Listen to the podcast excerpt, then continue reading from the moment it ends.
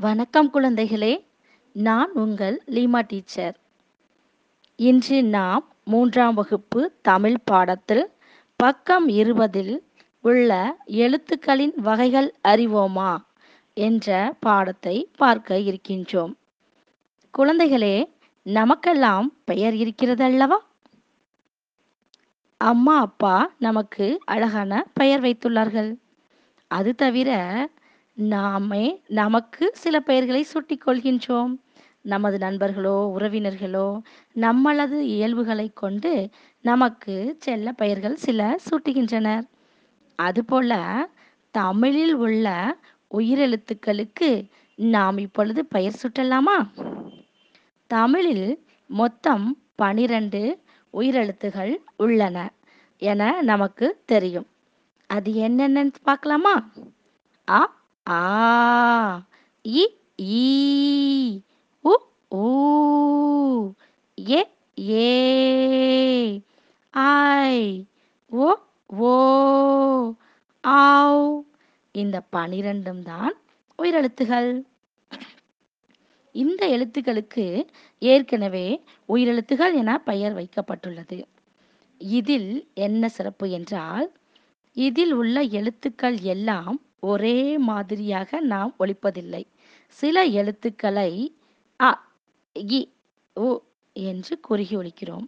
சில எழுத்துக்களை ஆ ஈ என நீட்டி சொல்கிறோம். இந்த தன்மைகளை கொண்டுதான் இவைகளுக்கு பெயர் வைக்க இருக்கிறோம். பார்க்கலாமா? இந்த பனிரெண்டு எழுத்துக்களிலும் ஐந்து எழுத்துக்கள் மட்டும் குறுகி ஒழிக்கின்றது. அவை என்ன என பார்க்கலாமா? அ இ உ ஏ ஓ மீண்டும் கூறலாம். அ இ உ ஏ ஓ இந்த ஐந்து எழுத்துக்களும் நாம் ஒழிக்கும்போது தன்னுடைய ஓசையில் குறுகி ஒழிக்கிறது. எனவே இவற்றிற்கு குரில் அல்லது குற்றெழுத்துக்கள் என பெயரிடலாம். அ இ உ ஏ ஓ இந்த ஐந்து எழுத்துகளும் ஓசையில் குறுகி ஒழிக்கின்றன எனவே இவற்றிற்கு என்ன பெயரிடுகிறோம்? கூறில் அல்லது குற்றெழுத்துகள்.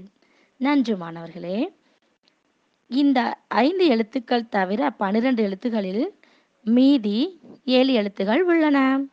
அவை ஆ ஈ ஊ ஏ ஐ ஓ ஆவ் இந்த ஏழு ஓசையில் நீண்டு ஒழிக்கின்றன இவற்றிற்கு நெடில் அல்லது நெட்டெழுத்துகள் என்று பெயரிடலாம்.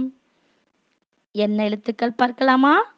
ஆ இ உ ஏ ஐ ஓ ஆவ். இந்த ஏழு எழுத்துக்களும் நீண்டு ஒழிப்பதால் என்ன பெயரிடுகிறோம்? நெடில் அல்லது நெட்டெழுத்துகள். வெரி குட் இப்பொழுது உயிரெழுத்துகளுக்கு நாம் பெயரிட்டு விட்டோம். அடுத்ததாக மெய்யெழுத்துக்கள் உள்ளதல்லவா? அவற்றிற்கு பெயரிடலாம். தமிழில் உள்ள மெய்யெழுத்துகள் மொத்தம் பதினெட்டு. அவை என்ன என்று பார்க்கலாமா? இக் இங் இச் இஞ்ச் இட் இன் இத் இந்து இப் இம் இ இர் இல் யு இல் இல் இர் இன். இவை ஒழிக்கும் தன்மையை வைத்து இவற்றை மூன்று வகைகளாக பிரித்து பெயரிடலாம். பாருங்கள்.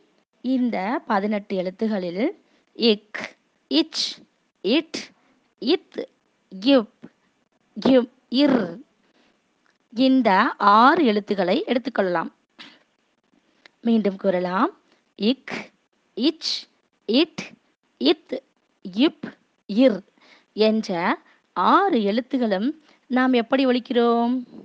நாம் ஒழிக்கும்போது வலிமையாக இருக்கின்றது. இக் இச் இட் என்று வலிய ஓசையை எழுப்புகின்றது. இந்த எழுத்துகள் ஒழிக்கும் பொழுது வலிய ஓசை உடையதால் இவற்றுக்கு வல்லினம் என்று பெயரிடலாம். அடுத்தது இங்கு இஞ்சு இன்னு இந்து இம் இன் இங்கு இஞ்சு இன் இந்து இம் இன். இவை மெல்லிய ஓசையை எழுப்புகிறது. எனவே இவற்றுக்கு மெல்லினம் என்று பெயரிடுகிறோம். மீதி மீதியுள்ள எழுத்துகள் இ இர் இல் யு இல் இல். இந்த ஆறு எழுத்துகளும் வல்லினமாகவும் வலிமையாகவும் இல்லை. முய் முயலைப் போல மென்மையாகவும் இல்லை. யானை வலிய விலங்கு முயல் எளிய விலங்கு மென்மையாக இருக்கும் பட்டு போல. அதனால் இந்த ஆறு எழுத்துக்களும் மான்கள் யானையைப் போன்று வலிமையாகவும் இல்லை முயலைப் போன்று மென்மையாகவும் இல்லை. இடைப்பட்ட நிலையில் இருப்பதால் இவற்றுக்கு இடையினம் என்று பெயரிடலாம். இந்த இ இர் இல் யு இழ் இல் என்ற எழுத்துகள் வன்மையாகவும் இல்லாமல் மென்மையாகவும் இல்லாமல் இடைப்பட்ட ஓசை உடையதால் இவற்றுக்கு இடையினம் என்று பெயரிடுகிறோம். என்ன குழந்தைகளே இந்த பதினெட்டு மெய்யெழுத்துக்களும் வல்லினம் மெல்லினம் இடையினம் என மூன்று வகையாக நாம் பெயரிட்டுள்ளோம். இவற்றை எளிதாக எப்படி சொல்லலாம் எனால் என்றால் கசட தபர. இதை நாம் இக்கு இங்கு இக் இச் இட் இத் இப் இர் என மனனம் செய்வதை விட எளிதாக கசட தபர என்று கூறுவது நமக்கு எளிதாக நினைவில் வைத்துக்கொள்ள உதவும். கசட தபர என்றது வள்ளினம். ஞெஞன நமன. ஞெஞன நமன மெல்லினம். எரள வெழ இவை இடையினம்.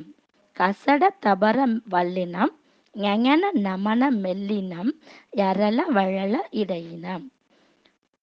அக்கு என்ற ஒரு எழுத்து உள்ளதல்லவா? இந்த எழுத்து ஆயுத எழுத்து அல்லது தனிநிலை எனப்படும். என்ன குழந்தைகளே எழுத்துக்களின் பெயர்கள் இனிமையாக இருக்கின்றனவா? நீங்கள் மீண்டும் மீண்டும் இந்த எழுத்துக்களை ஒழித்து பார்த்து அவைகளின் பெயர்களை நன்கு அறிந்து கொள்ளுங்கள். மீண்டும் நாம் அடுத்த வகுப்பில் சந்திக்கலாம். நன்றி மாணவர்களே.